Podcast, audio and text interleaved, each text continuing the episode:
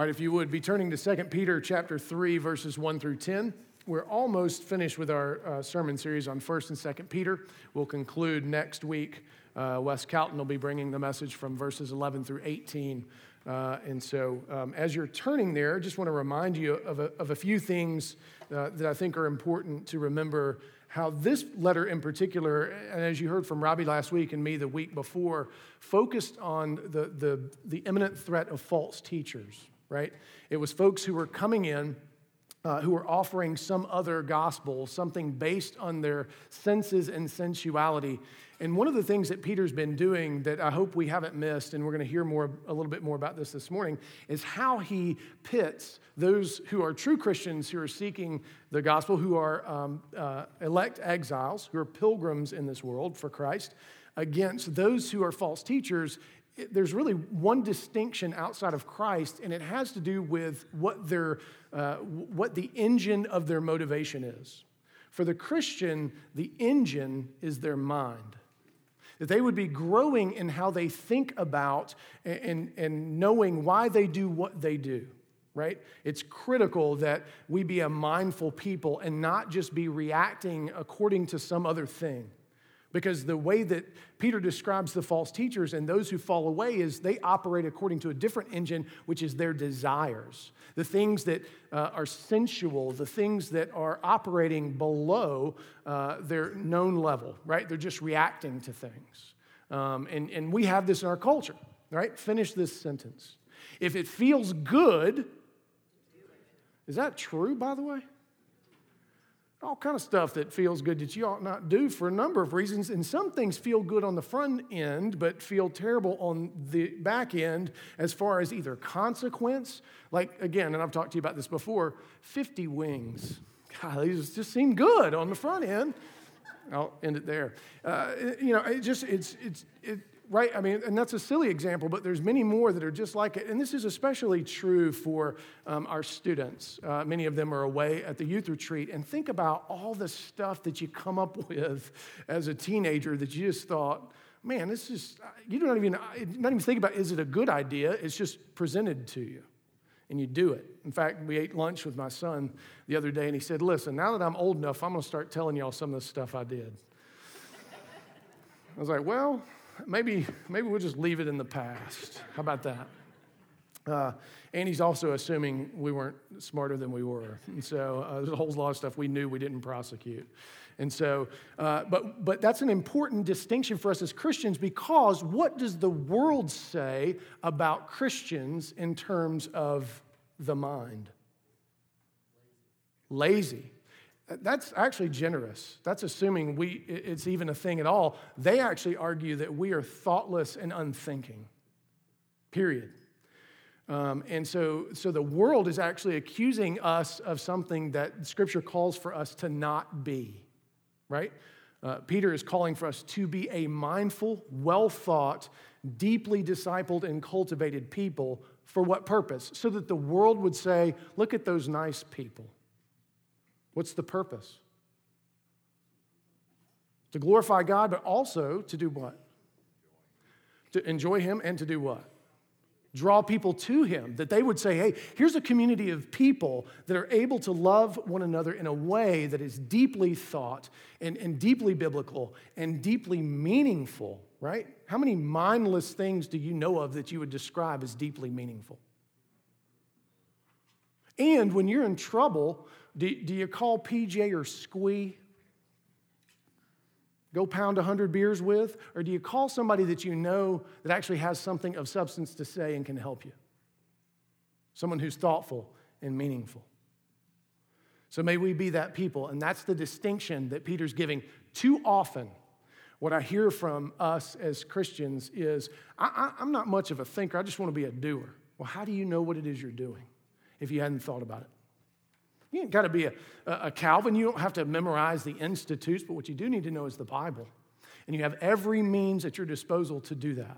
And may we be a people who take up the means of grace week in and week out to become the most mindful people that anybody knows. If we get accused of that, the most mindful and loving, by the way, let's put that on there as well. The most mindful and loving people we know, then we will have done what the Lord has called us to do. Amen? And if you notice in 1 Peter how he said all those things that we're supposed to do in terms of our neighbors, in terms of the government, in terms of uh, our jobs, all of that was so that those people would recognize who God is and potentially be drawn to him. This is truly for the life of the world. So as we step into this, this text, keep that in mind. But I want to ask you a question uh, What motivates you to share your story with others, or any story for that matter? What's the motivating principle usually? Well, it, usually is something that has been meaningful to you, something that's had an impact on you, right? Something that has affected you in some, some way, shape, or form, something that you've lived out and learned and know. Um, uh, the things that motivate us to share our story is that it will actually be um, either funny or encouraging or edifying to another person, or uh, it will cause them to say, Wow, that's crazy. Um, but what ought to motivate us most to share our story with others is what God has done for us.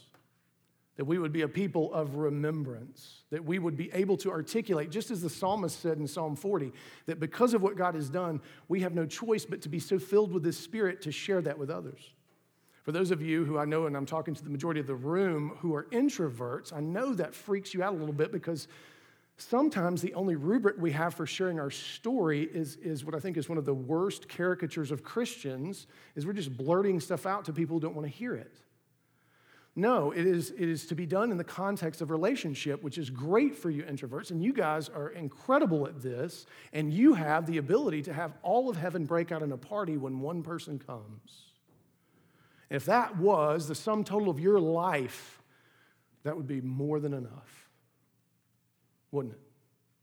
And so, may we be a people who are involved in the story, mindful of the story, lovingly receiving the story, and sharing it with others. I love that Josh got hung up when he was trying to describe heaven. That actually was the most honest confessions ever been uttered from this stage by any of us because words fail. It does, it hangs up in our throat. It ought to. If you would turn to the text and let's see what Peter does in terms of calling us to remember the power of God's word. This is 2 Peter 3 1 through 7. If you would give your attention to the reading of God's word. This is now the second letter that I'm writing to you, beloved. In both of them, I am stirring up your sincere mind by way of reminder that you should remember the predictions of the holy prophets and the commandment of the Lord and Savior through your apostles, knowing this first of all that scoffers will come in the last days with scoffing, following their own sinful desires. They will say, Where is the promise of his coming? For ever since the fathers fell asleep, all things are continuing as they were from the beginning of creation. For they deliberately overlooked this fact that the heavens existed long ago, and the earth was formed out of water and through water by the word of God, and that by means of these the world that then existed was deluged with water and perished. But by the same word, the heavens and earth that now exist are stored up for fire, being kept until the day of judgment and destruction of the ungodly. Now, Peter again is reminding them uh, of why it is that he's writing to them. He says, and notice what he calls them. And I think this is so important. He doesn't say, you bunch of worms, you bunch of fools, you bunch of failures. What does he say? Beloved. What a term of endearment. He says, uh, and notice, he's not attacking them at all in this letter. He's seeking to build them up, to edify them, the flock, who are being encountered by false teachers. They've already risen within their midst. And it is his heart for them. This is why he's sharing these things with them. And he's saying, I have written to you to stir up or fan into flame or to ignite a sincere mind. What does that mean? That means that this, this, is not, this is not just knowledge for the sake of knowledge. This is not just something to make you a better person. This is not just something that uh, is is is supposed to give you your best life now or in the future. This, this is sincere. This is actually transforming you from the inside out. You don't control it, it controls you. You are indwelt by the Spirit, you're indwelt by the Son, you're indwelt by the Father. And so he's saying, I want to, I want to, in your sincere mind, by way of reminder. And he first says, uh, remember the predictions of the prophets. Now, what's he mean there? What he means is remember that what the prophets predicted was the advents or comings of Christ. That, that what they were predicting was the redemption of God's people. Anything else just pales in comparison. Anything else is less than that. So why get tangled up in it? Why worry about it? And then he says, also remember the commandment that the Lord gave the Savior through the apostles. Now, he's referring here to something that he heard himself in Mark 12. If you remember the story, the lawyer, always a lawyer, it seems like. Uh, sorry, Alicia, I did look at you when I said that. I, I, don't know why that happened. Uh, Uh, and the lawyer challenges him, and he thinks he catches him on the horns of some dilemma. He says, Teacher, it's the greatest commandment. You see what he did there? See, he's trying to get Jesus to boil it down to the most easy thing for anybody to do, which, if he does that, think about all that gets thrown out. If he picks one commandment over another, Think about how then the people who care about those other things are going to attack him. So it looks like the horns of the dilemma, but Jesus does what he always does, which is so masterful and beautiful. He says, uh, well, and he reads the Shema, if you know from Deuteronomy 6, he says, Love the Lord your God, who is one. Worship the Lord your God, who is one. And then he goes on to say, and the second, which is really not a second at all, it's just a further extension of it love your neighbors, you love yourself. And what's beautiful about that is if you know anything about the law, he just summed it up. It's the two tables of the law love the Lord your God, love your neighbor as yourself. As a lawyer begins to wrestle with that, and he, he says something even more beautiful, which I just find so fascinating. It's just how loving Jesus is. He tells him, He says, You are actually closer than the, to the kingdom than you realize. The whole while you were trying to run from it, it was drawing near to you. And so, what we are to remember and what is supposed to motivate us is that Christ came the first time. And we're going to talk about this a good bit in Advent for the life of the world, to redeem God's people. And he's coming again for judgment, which Peter gets into further here, but that's also to, to deliver God's people out of the brokenness and sinfulness that is so, uh, so pervasive in this world. And it'll be a new heavens and a new earth, but he is coming again, guaranteed. And also remember that your whole purpose is to love the Lord your God and to love your neighbors yourself. And you're to think uh, and, and to be mindful to those ends. Anything else just pales in comparison. You can do it, but it won't get you what you need. It won't make you who you could be. And so he says, remember those things, knowing that, first of all, the, the sign of the end times is not the thing that actually should cause you to think, well, maybe we're beginning to lose this war, but actually it signals that the powers of darkness are heating up and getting more and more nervous as the day draws nigh to the return of Christ. And so they begin to really push to try to destroy as much as they can before the bridegroom arrives. Because when he arrives, it's over for them. And they know that. So the scoffers will heat up and they'll scoff. I think it's funny that it's. The scoffers will do exactly what they do, which is scoff, which is amazing because that, that is also an alternative ought to be Christians ought to do exactly what Christians are designed to do, which is to exalt Christ. And so they're going to scoff and they're going to do it willfully ignorant of the truth. Did you notice that? They will purposefully deny the truth, deny every evidence of the truth, so that they can follow their own passions and desires before the day dawns. And notice what they say Where is Jesus? Where is he? Look at the world. Look at all the suffering. Look at all that's going wrong. Why didn't he come back? If he loves you guys so much, why does he leave you here? You know, the world spins madly on, as it always has. It's just process and progress. It's interesting how many philosophers throughout the centuries have said those exact words in various ways. And notice that they, as they deny these things, they are most deliberately overlooking the power of God's word. It says, He spoke this world into being. And then He spoke judgment into being in the flood. And then He spoke it back into recreation. And He will speak it to be purged by fire. So they are ultimately de- de- denying the, the power of God's word to transform things.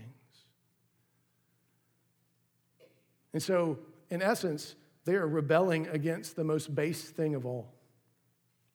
The most foundational truth of all is that God can do anything He wants to do at any time. But it's good that the story doesn't end there, and we'll read in just a moment what is the actual heart of God in this taking the time to return. But Peter is making it clear judgment will come. And what's important is notice who he's talking to. Is he talking to the false teachers? No. He's talking to the elect exiles. Why is it important for them to understand that judgment will come? Two reasons. One, their suffering has a limit, and that is good news. Two, their neighbors who don't believe have a limited time. And it's critical that we be at work while the day is what it is. It is critical that we be sharing the truth of the gospel so that they would not hear judgment, but instead hear, Come, my beloved child. In you I am well pleased. See, he's saying this not so that we could celebrate their final defeat, but so that we could, with some measure of unction and passion, pray for, engage in the lives of those who are lost. That we would take seriously the moment we have been granted, the call that we have been called into. Listen to what Dick Lucas and Christopher Green say about this passage. They say the effort the false teachers make to ensure that they deliberately forget should be surpassed by the effort Christians make to remember, knowing that they must understand the redemptive work of Christ in his advents. Did you hear that? The effort that the, the false teachers go to to make sure that they are ignorant of what is going on should be surpassed by our effort to remember. For those of you who think, well, effort sounds like legalism, no, it's actually not. The only effort that's legalistic is if you are trying to earn God's love, which has freely been given to you. The effort to understand God's love because you recognize the magnitude of it, the fact that it is limitless, is the kind of effort that is necessary in our obedience as disciples. So let me ask you do you ever struggle or doubt Christ's return? Do you ever look at the world and just think, my God, my God?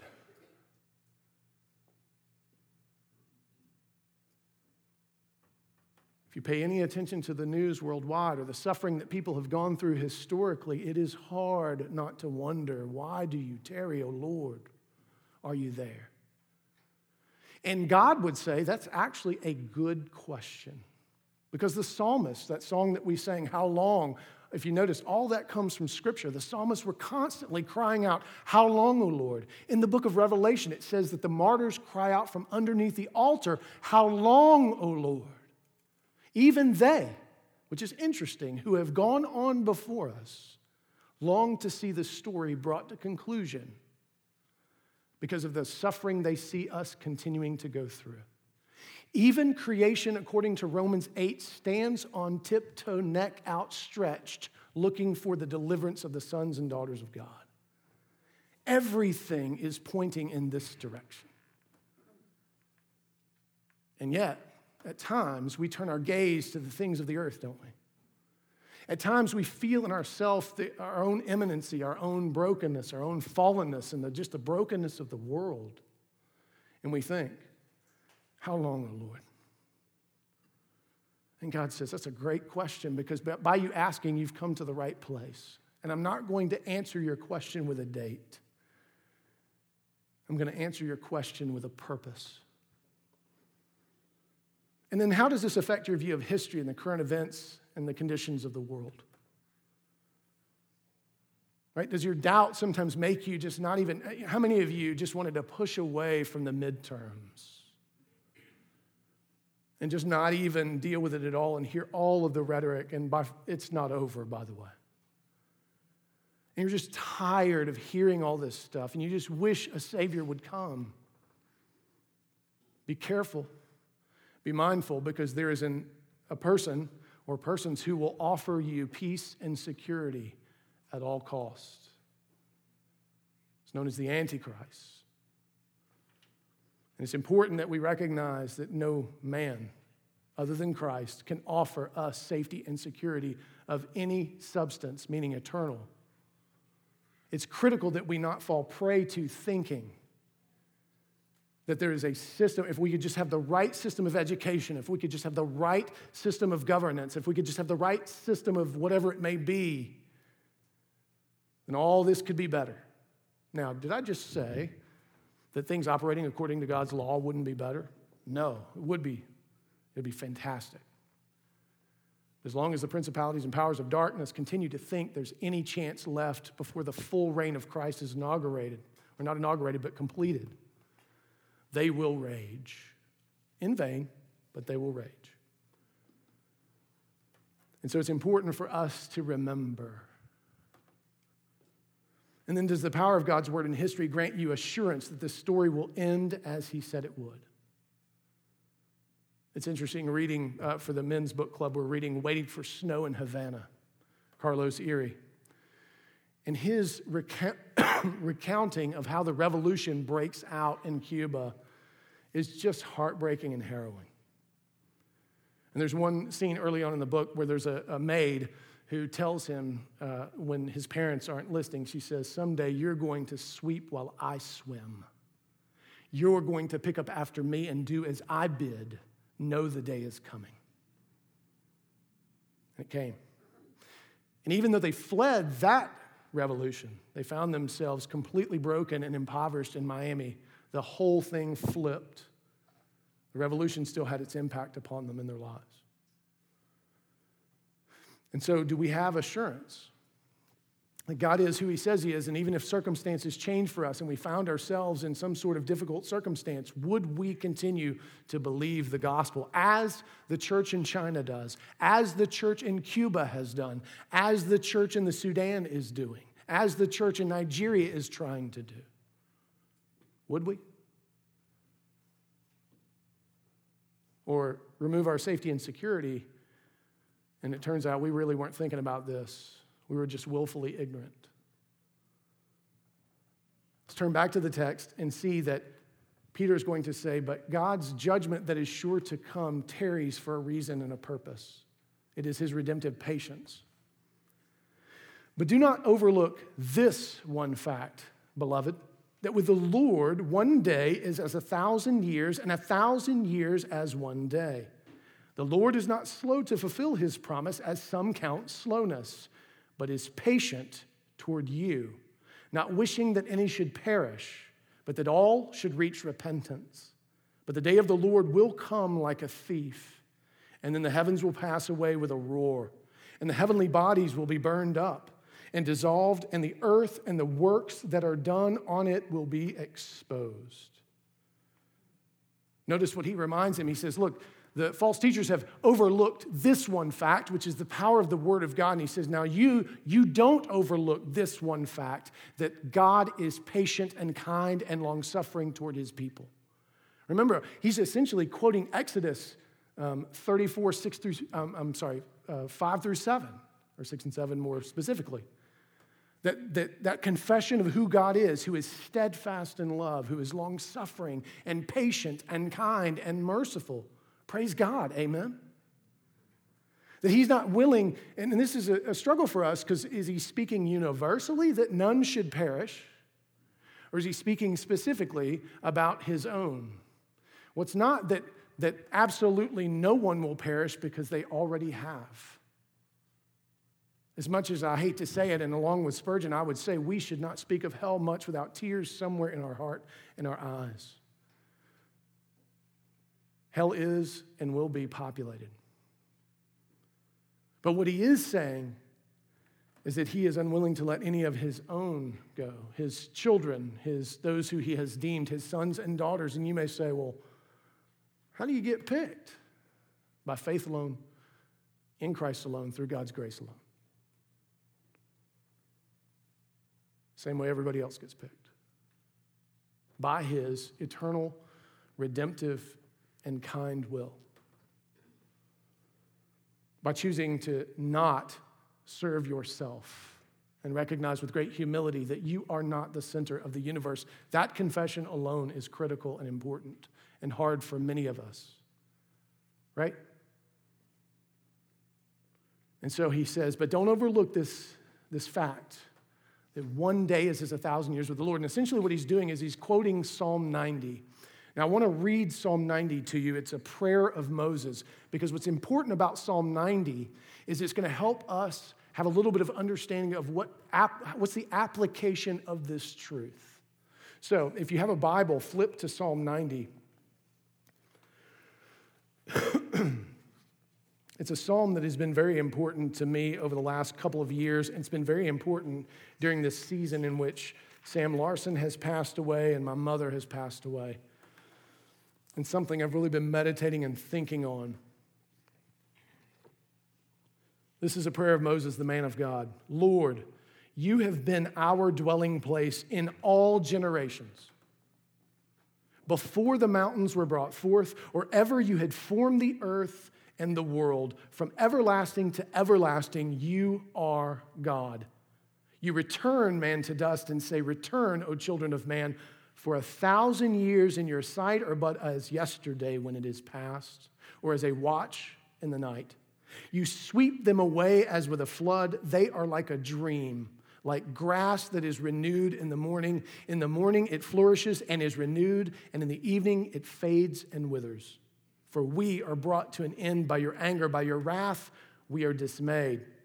We have set our iniquities before you, our secret sins in the light of your presence. For all our days pass away under your wrath. We bring our years to an end like a sigh.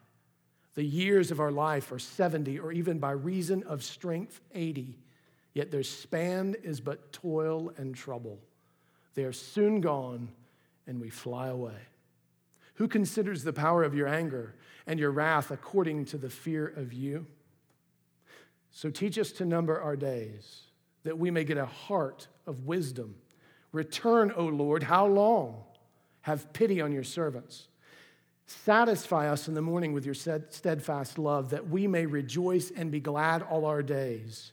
Make us glad for as many days as you have afflicted us and for as many years as we have seen evil. Let your work be shown to your servants and your glorious power to their children. Let the favor of the Lord our God be upon us and establish the work of our hands upon us. Yes, establish the work of our hands.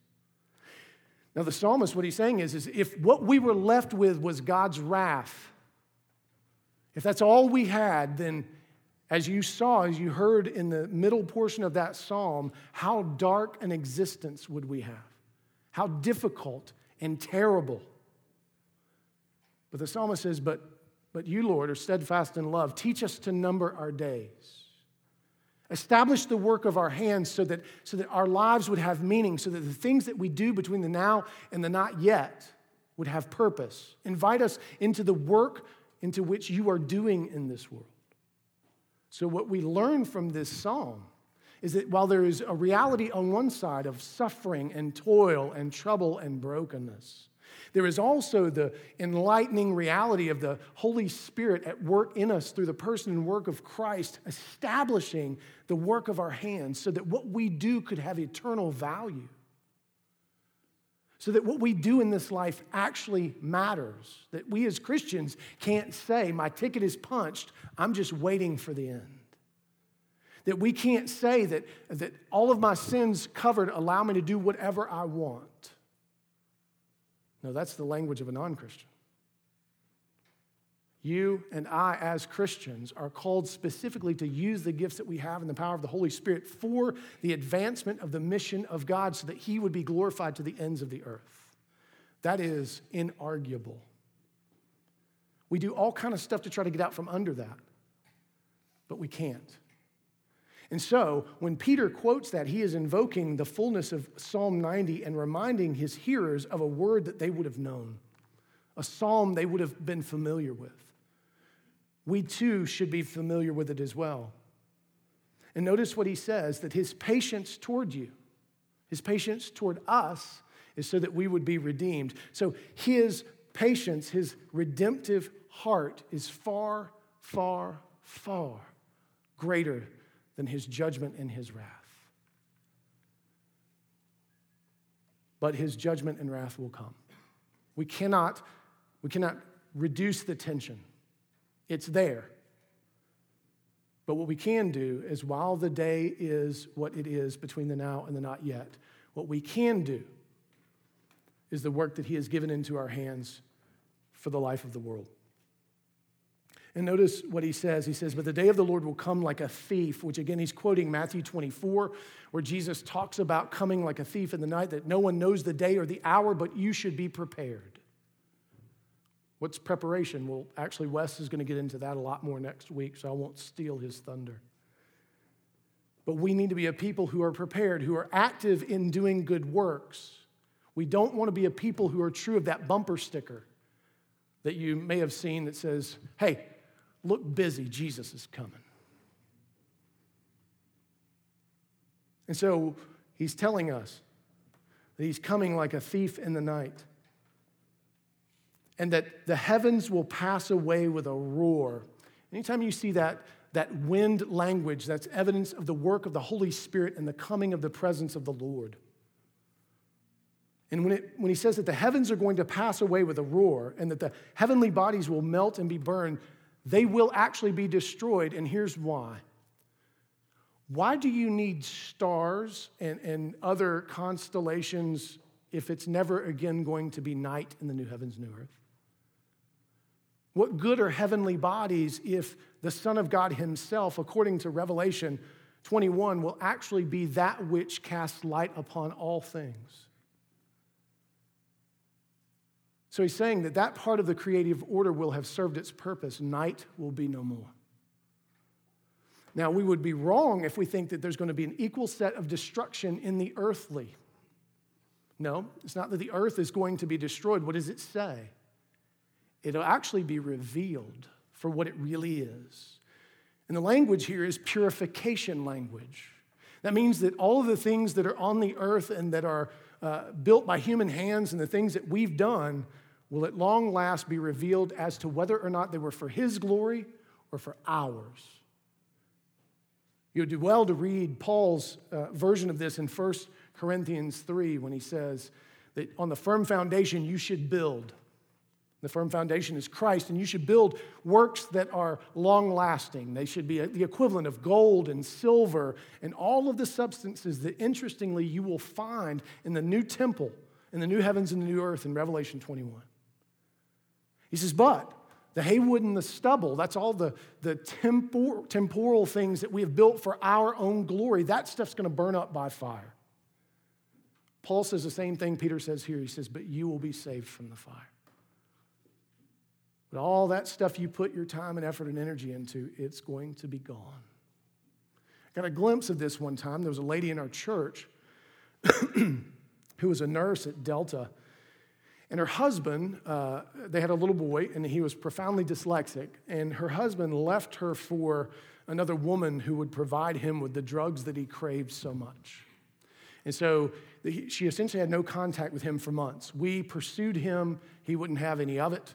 And so one day she came home and he was lying unconscious on the, on the front porch.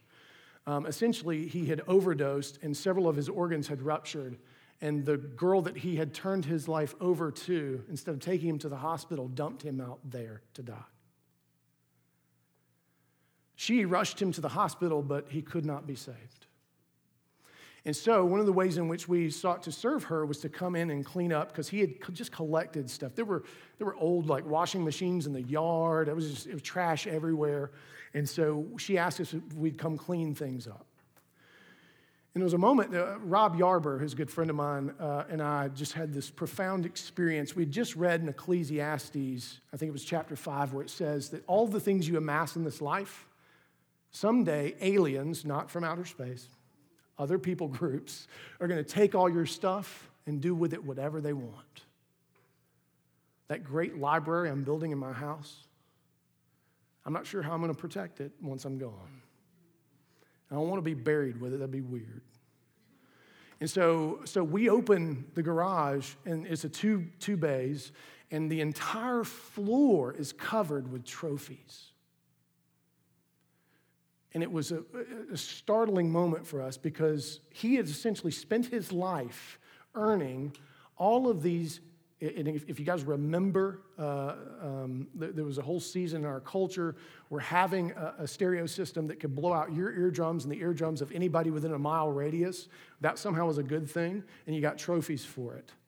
Uh, and that's what he did. He competed car stereo stuff as a 45 year old man. And all these trophies, all that time represented and spent, we took and threw in the trash. We broke them all. Not out of anger, it's just what happens to a trophy when you throw it head up and the weight's on the bottom. It just breaks. So he had nothing to show for it. His son, nothing to show for it. His wife, who stood by him, nothing to show for it. See, that's, that's obvious to us if I were to come to you and say, hey, the message of this sermon is don't waste your life on car stereo trophies. You guys would be like, I can do that. I got that in spades. In fact, I'm so far ahead on that, I can probably win a couple just to mess around. No, not the message of this sermon at all. But what you do need to do is examine how you are, in fact, wasting your life on things that don't matter at all. And here's the hard part that we just don't like to hear you are going to have to choose. You can't do everything. You can't be an expert at all things, and you can't keep up with everything, and you can't spend your time on certain things as much as you probably have in the past, and, and grow anything beyond where you currently are. And so it's important that we be mindful, that we think about the works of our life not for our sake, but for the future generation that will hopefully come to know the Lord after we're gone. And also for the Lord Himself that He would be glorified. Now, some of you may have just heard, now, I think Cameron just said, unless you're walking around reading your Bible all the time, you know, passing out tracts, that you're doing, you ain't doing nothing. No, no, no. Any of you who know me know that a job well done, the, the, probably the thing that you spend the majority of your life on at current, you can leverage for the glory of God. And you don't have to give out the first track. For those of you who are parents, you can leverage that which seems like an exercise in abject futility for the glory of God because He has deemed it so. For those of you who are students and in school, you can leverage what you're doing. Doing it well to the glory of the Lord doesn't mean that you necessarily have to scream at people and tell them why they're wrong and not show them what is right. What it means is that we begin to care about our lives. Is there someone around you that's lonely? Is there someone around you that's hurting? Is there someone around you who is being belittled or beleaguered for some reason? You would be doing eternal work to step across and say, You matter, I'm here. Is there some family member of yours that is cut off because of the mistakes they've made? We had a long conversation yesterday with my son about reconciliation, including one of our family members. And as he was resistant to it, I said, Hold on a second. Who of us could sit at this table if we operated according to that guillotine? He told me to shut up, I think. No, he didn't. I saw the wheel turning. And so, we want to be a people that are thoughtful and mindful of how we live because of the ending and how it will end for those who don't know Jesus. That should move us it is not right that, that our eyes are dry, yet Christ weeps. It's important that we recognize that the things that we do in this life can translate into the new heavens, new earth. I told Dom, who cooks, does the pizza truck at Truck and Tap on Thursday nights, he cooked me a steak for my birthday, just being nice. It was one of the best steaks I've ever eaten. I don't eat New York strip, I'm snobby, okay? And so it was amazing, and, and, I, and I couldn't help but think, Dom, I, I hope that grill of yours makes it in the new heavens, new earth. I really do, because Isaiah 25 tells us that on this mountain where God is going to repeal death for all nations and pull back the veil, that we will eat the finest of meats and drink the richest of wines. That is a, a corporeal reality, that is an embodied thing. But in order for Dom to be the cook, what's he got to do? He's got to know Jesus. So I can't just eat his steak and say thank you. I did, in fact, give him a thank you note and included Isaiah 25, and I hope it actually shook the tree for him a bit to think wait a minute, this may be worth thinking about. When he heard that Susan and I are about to celebrate 19 years, he actually paused and said, I didn't think that was possible anymore. He was upset that we're going to miss the next three weeks, which is cool. Listen to what Charles Spurgeon says. He says, Therefore, God does wait if men ask why there is no interposition of wrath to overthrow the ungodly, the answer is because this is part of God's reign of love. He waits because he is not willing that any should perish, but that all should come to repentance. Yet there will be some limit even to his patience. So, what are some ways in which God has been patient toward you and those you love? This is a great question for you to consider this Lord's Day Sabbath and to discuss with some other people. Because I don't think we always know each other's story, st- story, do we? We don't always know how we recognize God's great patience toward each other. What an amazing thing it would be for your kids to hear that you are, in fact, in need of the same grace that you've been trying to impart to them. Wouldn't it be a great thing for your spouse to know of something that evidences God's patience and love and care that you had not shared before? Some part of your story that you just haven't shared. And it's also good to be able to see it in the lives of other people so that we can love them well. And then, even another thing to think about in the positive is what works from your life do you look forward to having revealed in the final judgment? That's a stirring question. And it's not that, too often I think we think of the magnificent and the grandiose. No, sometimes it is a long obedience in the same direction. It's loving someone for years when they didn't necessarily love you back. It was interesting, before I went on the retreat, I had an opportunity to have lunch with my son, and um, it was probably the most important conversation we've ever had. It was also the, the, the, most peer level conversation that we've ever had. And it was also the most serious conversation that we've ever had. And it was, and it was all positive. It was beautiful. My son admitting to his weakness and his inability to save anybody else, much less himself. I'm so thankful for that. And, and, and, if you don't know much of our story, I can't tell it all now, but what you need to know is that conversation seemed utterly impossible five years ago, completely off the table. And he even brought that up. He even talked about what a joy it was to be able, and he even said, I came to you because I knew that you would be the person to talk to about these things his struggles with his, his own frailty my son doesn't do well with feeling frail. I don't either, by the way. So, what are you also doing to cultivate works of eternal value? How are you being intentional about thinking about these things, these works of eternal value? Does it even cross your mind? let me help you out here. It is really just you becoming more Christ like. It is really you displaying the fruit of the Spirit in its totality or the attributes of God. You don't have to measure everything jot and tittle, it really is the sweep. And if you have any questions about that, or if the devil begins to kind of whisper low or turn your head toward things negative, come talk to us. Because no single thing can declare you anything above what Christ can declare. And there's nobody in this room that doesn't need Jesus. So, 2 Peter 3 1 through 10 teaches us a couple of things that we're called to remember. One, we are to remember the power of God's word, which ensures Christ's return. Remember your theology. Remember your theology.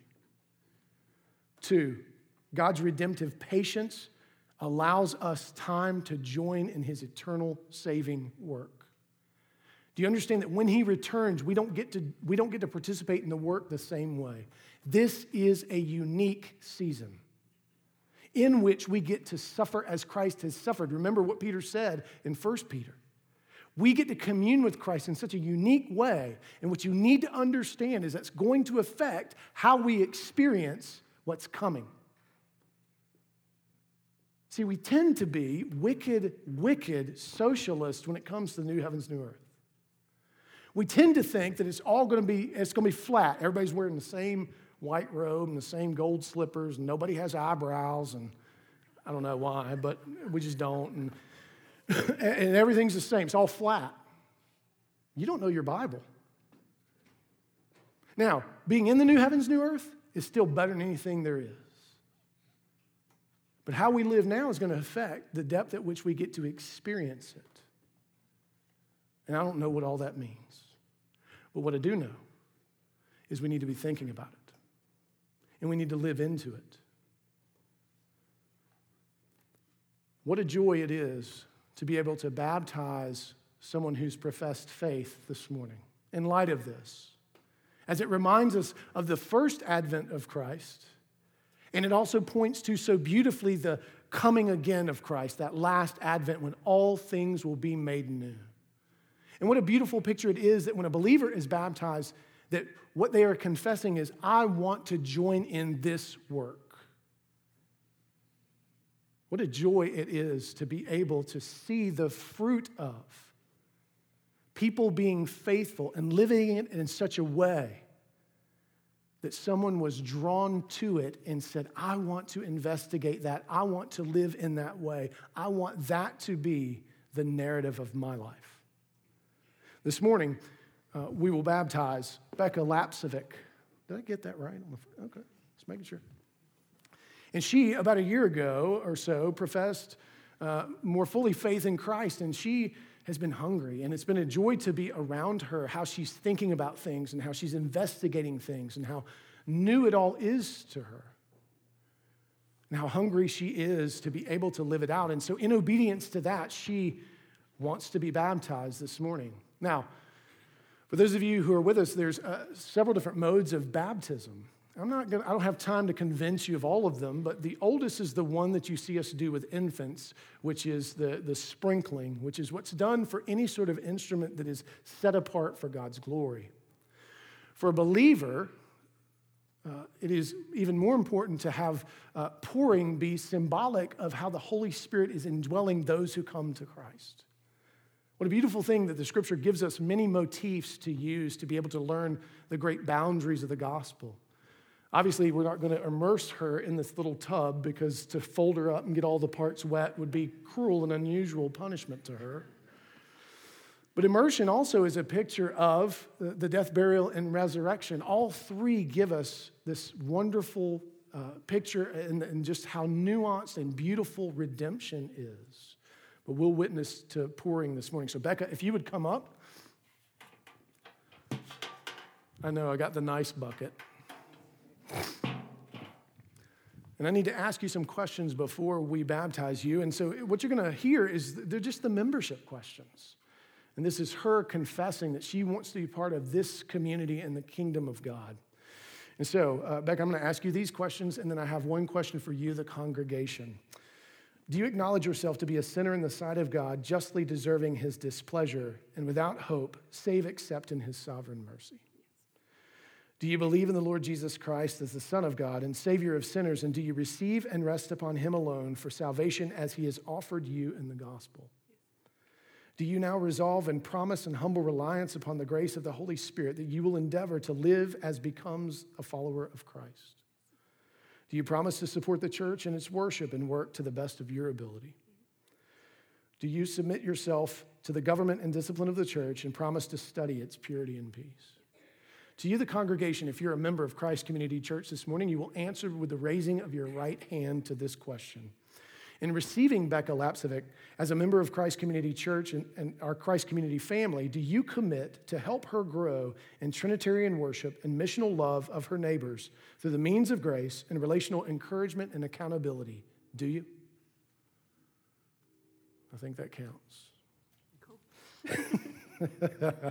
if you would take your shoes off and probably your sweater so it doesn't get wet, and this towel is for you, if you would step in. And I just want to remind us of what baptism is it is a sign and seal of the reality of what Christ has done, not only for Becca, but for all of us. That he has died, taking on the full weight of our sin, past, present, and future, as well as receiving the fullness of the wrath of God, so that we would never again stand before him, fearful of him as judge, but only of him as father.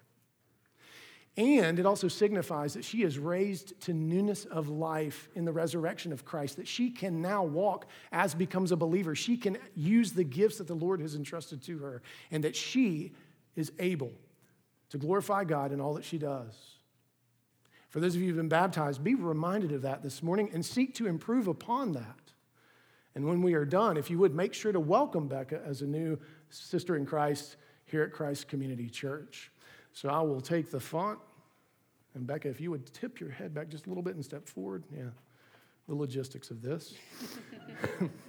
Here we go. I want to baptize you, my sister in Christ, in the name of the Father, the Son, and the Holy Spirit.